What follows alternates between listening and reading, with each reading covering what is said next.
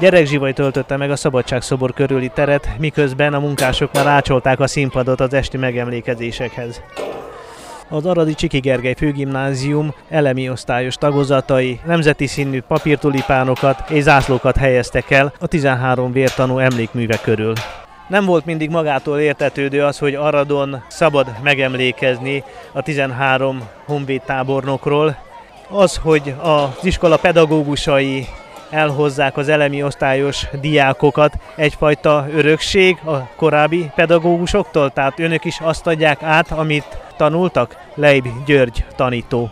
A hagyomány, amióta itt van a Szabadságszobor, az iskola tőszomszédságában, hogy ünnepnapokon vagy megemlékezések alkalmával október 6-án, március 15-én fekete-fehérbe öltözünk és megemlékezünk a hősökről, elmondjuk a nevüket esetleg a, a nagyobbaknak, mindegyiknek a, a saját úgymondván korcsoportja szerint, elmagyarázza, hogy éppenséggel miért is van ez a nap, miért is jövünk ki. Örököltük, betartjuk ezt a hagyományt, itt a helyünk. Mit jelent számotokra október 6-a, mennyit tudtok az 1849-es szabadságharc leveréséről és Arathoz kötődő eseményeiről? Popa Ajan, negyedikes diák. Nagyon sokat tanultunk róla. Most van, aki többet érdekel a történelem, és többet tud. Sok történelmi esemény van, szép történelmi események, és vannak szomorú történelmi események. Te honnan értesültél ezekről? Hát én inkább családból tudok erről. Ki szokott mesélni? A szomszédom Kovács Ildikó. Mit jelent számodra a szabadságszobor? Ugye itt van az iskola szomszédságában a 13 vértanúnak az emlékműve.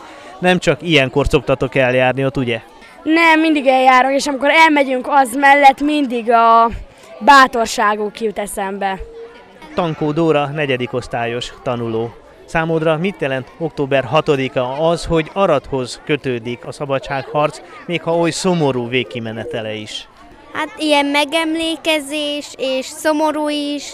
A templomban van egy ünnepélyes szentmise, szoktam menni. Büszkék vagyunk az aradi 13 vértanúra, mert bátrak voltak, és szabadságot akartak. Gombos Péter és másodikos vagyok. Mit tudsz az október 6-i eseményekről, a vértanukról?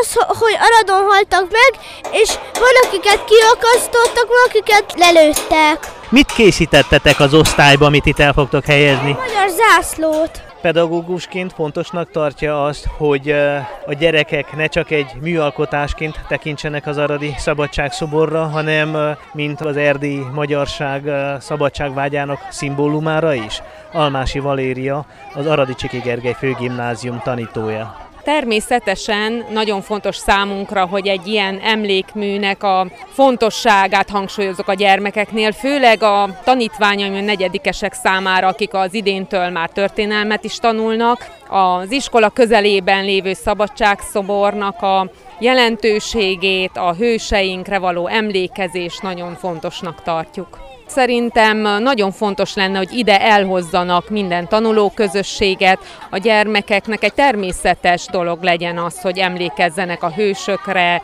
és tiszteljék a mai világunkban is emléküket.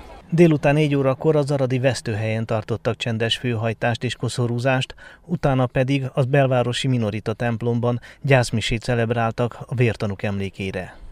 Az aradi megemlékezések főrendezvénye adásunkkal egy időben kezdődött a Szabadságszobornál. A koszorúzás után a program az Aradi Csiki Gergely Főgimnázium diákjainak fákjás felvonulásával zárul.